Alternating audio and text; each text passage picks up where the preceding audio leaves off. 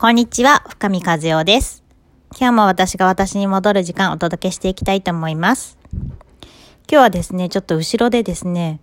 我が家のハムスターがカタカタカタカタカタカタってしているので、ちょっと雑音入り気味かもしれません。ごめんなさい。今日お伝えしようかなと思うのはですね、甘えることと頼ることについてお伝えしようと思います。昨日実はクラブハウスで、まあ、この話を少ししていたこともあるんですけれども、まあその時にね、ちょっと印象に残ったことがあったので、それもね、あの、お話しながらちょっと進めていこうかなと思います。そもそもね、私自身は甘えるとか頼るっていうことが全くできない人だったんですね。で、今も上手にできるかって言ったら、もう結構苦手ですよね。あの、やっぱり、あ、なんか悪いかなとか、自分でやってしまった方が早いかなとか、あの、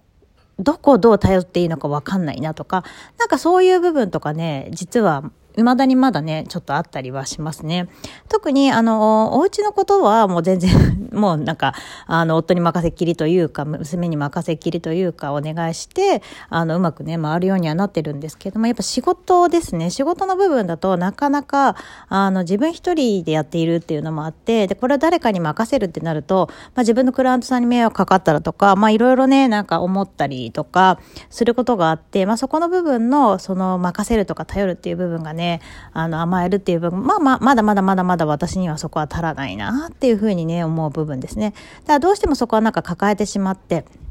あの、毎日スケジュールがいっぱいいっぱいっていうところもね、あるなっていうふうに思ったりはしています。で、まあそんな時に、まあ昨日ちょうどクラブハウスで、あの、仲間とね、甘える頼るっていうことをお伝えをしていたんですけれども、まあそもそも、あの、甘えることとか頼ることが苦手な人っていうのは、あの、どういう人かっていうとね、やっぱり抱えすぎちゃう人ですよね。私もそうなんですけど、あまもう人に頼っていいとか、人に甘えていいっていう、もうなんか選択肢がもともとなかったりする。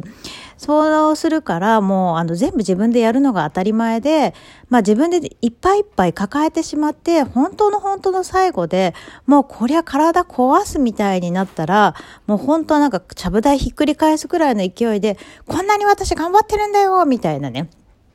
なんかそんな風になるか、ひっそり自分をずっとずっと責めるかみたいなね。なんかそういうパターンがね、私は多かったなっていう風に思っているんですよね。で、まあそれでなんでなんで、あの、その自分で抱えてしまうかっていうと、やっぱ誰かにお願いするのが申し訳ないっていうのとかももちろんありましたし、あと自分でやってしまった方が早いっていうものとかもあったりしたんですよね。で、まあ自分でやった方が早いっていうのはまあもちろんあるし、まあそこの部分もわからないっちゃ、わからなくはないって言えばわからなくはないんですけど、もうあの自分一人でやった方がいいなと思いつつ、誰かをこう、言葉はちょっと選ばずに言うと育てるというかね、誰かにお伝えするっていう風になった時には、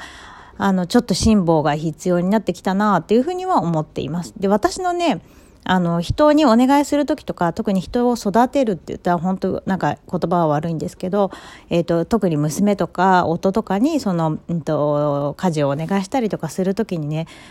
心の中でこう思い出すあの言葉があって、あの、多分戦時中の人なのかな、山本五十六さんっていうね、あの方の言葉があるんですけど、やってみせ、やらせてみて褒めてやらねば人は育たずっていう言葉があるんですよ。だから自分がまずやってみる。で、それを人に見せてみて、で、まずそのまま夫や娘にやらせてみて、で、褒めてやらないと人は育たないんだよっていう言葉なんですね。で、まあこの言葉初めて聞いた時に人って本当だ、その通りだと思って、で、私がナースしてる時にも、まず先輩の見せてもらって、で、次私がやるのを見ててもらって、で、こう改善点を教えてもらって一人でやってみたいな流れだったんですよね。あ、まさにこの通りだったな、みたいな。だけどなんかこう家族の中になってしまうとそういうなんていうんだな順番をすっ飛ばすっ飛ばしてなんかもうすぐにできて当たり前みたいになっちゃうところがねこうあったなって今反省したんですけどね。あれ？なんかねちょっと話がずれましたね。元に戻しますね。でもってえ、ー、とその人に頼れないって言った時にはまあ人にね、頼るのが悪いなとか、あと頼、どこを頼っていいのかわからないっていう風なのがあると思うんですけどね、ポイントとしてき、あの、昨日一ついいことを教わったんですけど、自分の時間がね、いっぱいいっぱいだとします。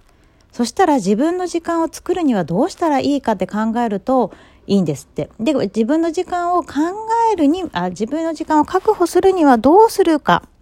例えばやりたいことやりたいなって思ったり、好きなことやりたいなって思ったり、ちょっとゆっくりしたいなって思っても時間がない時ってあると思うんですよ。で、それってもともとね、すごい抱え込みなん過ぎてるんですよね。仕事をダブルワークしてみたりとか、家事も、あの、惣菜とか、あの、使わずに自分で全部食事作ってみたりとか、掃除も、あの、機械のね、掃除ロボット使わずに、全部自分でやってみたりとか、まあそういうことをしているから、まあ時間ってどんどんなくなっていっちゃったりとかするんですよね。だから自分の時間を確保するためにはどうしたらいいかっていうのをちょっと考えてみると、何か今自分がやっていることを誰かにお願いすることはできないかなってなると、甘える場所というか頼る場所っていうのがね、わかるそうなんです。でもそれ聞いて、あ、本当そうだなと思って、やっぱ自分のじ、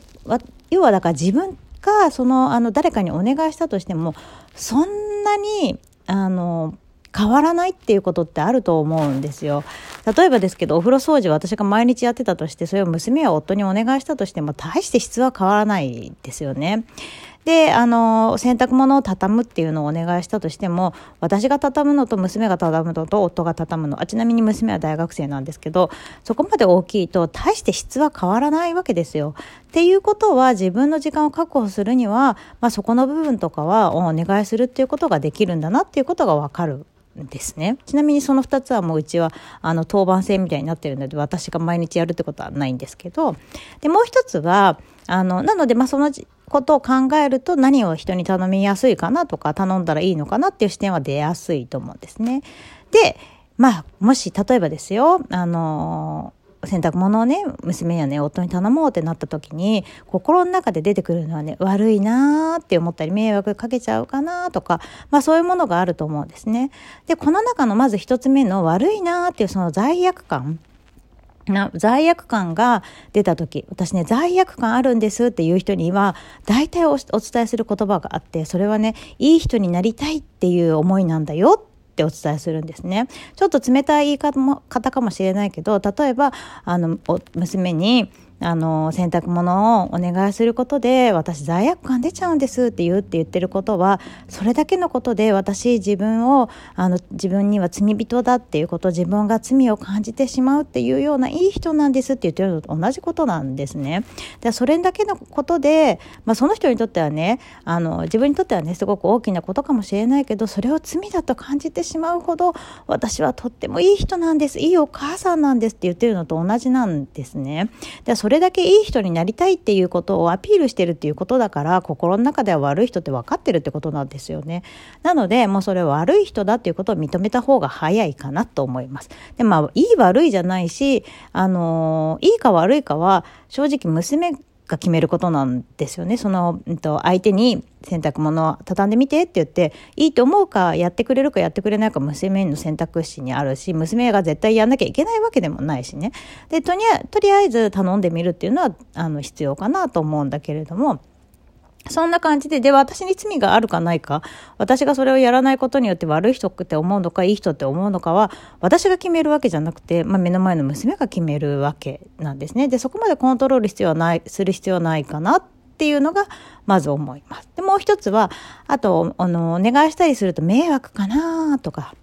負担になるんじゃないのかなとか、本当は断りたいのに断れないんじゃないのかなって思いがね、出てくるかもしれないんですけど、それそっくりそのまま自分の声なんですね。だから自分が誰かに、あの、ものを頼まれた時に断れないし、嫌だって言えないし、無理して引き受けちゃうから、目の前の人も、もしかしたら嫌だって言えないのかもしれない。もしかしたら無理に引き受けてくれてるのかもしれない。もしかしたら私の迷惑って言えないのかもしれないって思っちゃうっていうことなんです。自分が頼む時の感情と自分が頼まれた時の感情というのは全く同じだからなんですね。だからそういう場合はどうするといいかっていうと自分もね断ってみるっていうのがとっても大事になります。で自分が断ると意外と人が断ることにもそんなにねあの目くじら立てることはなくなるし自分が傷つくっていうこともなくなるんですね。で、あなんか気分じゃなく、なくて、えっ、ー、と、やれないとか、ちょっと今日は仕事が立て込んでてやれないとか、自分の時間がもうこれ以上取れなくてごめんっていう時ってあると思うんですよね。で、そういう時に抱えてしまうから目の前の人もそうなんじゃないかと思うけれども、自分がいっぱいいっぱいで、ちょっともう今日は引き受けられないなって言った時に、ごめんね、ちょっと今日は無理、難しいんだっていうふうにあの伝えたとしますよね。そしたら目の前の人も、